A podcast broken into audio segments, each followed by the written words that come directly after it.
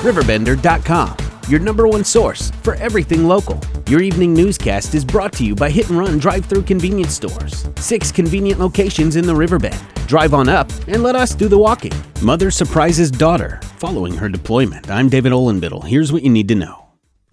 West Elementary second grader Raquel Jones was able to be reunited with her mother Tuesday. Her mother, Sergeant Kyra Jones of the Mississippi National Guard, returned home to surprise her daughter in the classroom of teacher Sarah Lowe.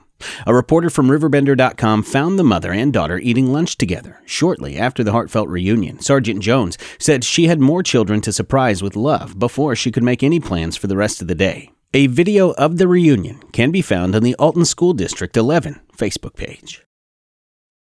Terrorism charges leveled against Keon Cook, 21 of Godfrey, have again been part of local conversations after the young man was arrested from his grandmother's home in 2016 for allegedly supporting ISIS.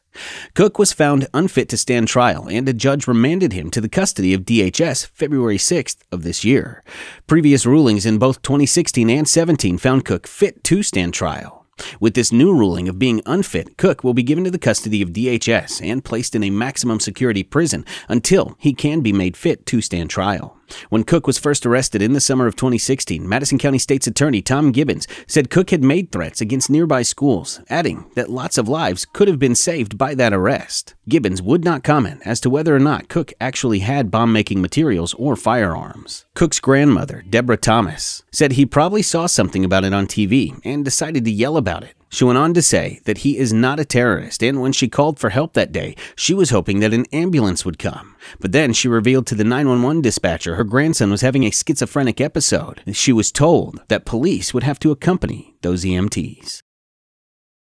Governor J.B. Pritzker signed SB 1 making Illinois the first state in the Midwest to phase in a $15 minimum wage over the next six years, and giving those workers their first raise in nearly a decade. The historic legislation gives 1.4 million Illinoisans a hard earned and well deserved raise and provides small businesses and nonprofits with a tax credit. After campaigning on a promise to put Springfield back on the side of working families, Governor Pritzker passed the bill in his first month in office. Governor Pritzker said after the ceremony, Make no mistake, this did not happen overnight, nor did it happen without the powerful voices of those who fight for workers' rights. The Pump House celebrated their seventh anniversary Thursday, along with all over changes that have happened over the years. In late 2011, Darren and Gary Vollmer took possession of the building at 1523 East Edwardsville Road in Wood River and started on the initial remodel and updates. The Vollmer said their remodels aren't actually done. It's taken seven years of yearly construction to get the work where we are today, but there's still so much more we want to do to the building. By reinvesting nearly everything back into the building and striving to deliver high quality food and service, the Volmers have turned the Pump House into one of the area's most popular venues for food and for live music. Some area games set for Tuesday night are experiencing some changes. This is the list of known schedule changes due to weather.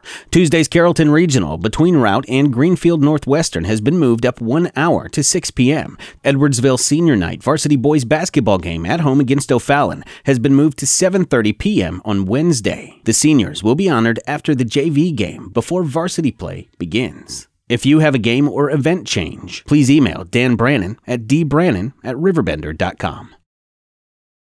On Saturday, Alex McGuire finished second in the IHSA Class 1A 152 pound division, losing the final to Brody Ivy of Sterling Newman Central Catholic in a 4 3 decision. Sunday, McGuire was afforded a hero's welcome back to Roxana as he returned home from the state meet in Champaign, Urbana. He was welcomed home upon reaching the Roxana city limits by local police and fire trucks, who escorted him back to Larry Milazzo Memorial Gym to the applause of waiting fans and students. McGuire finished his season with a record of 39 and 5. This newscast was made possible by Hit and Run drive-through convenience stores. Six convenient locations in the Riverbend. Drive on up and let us do the walking. Riverbender.com, your number one source for everything local.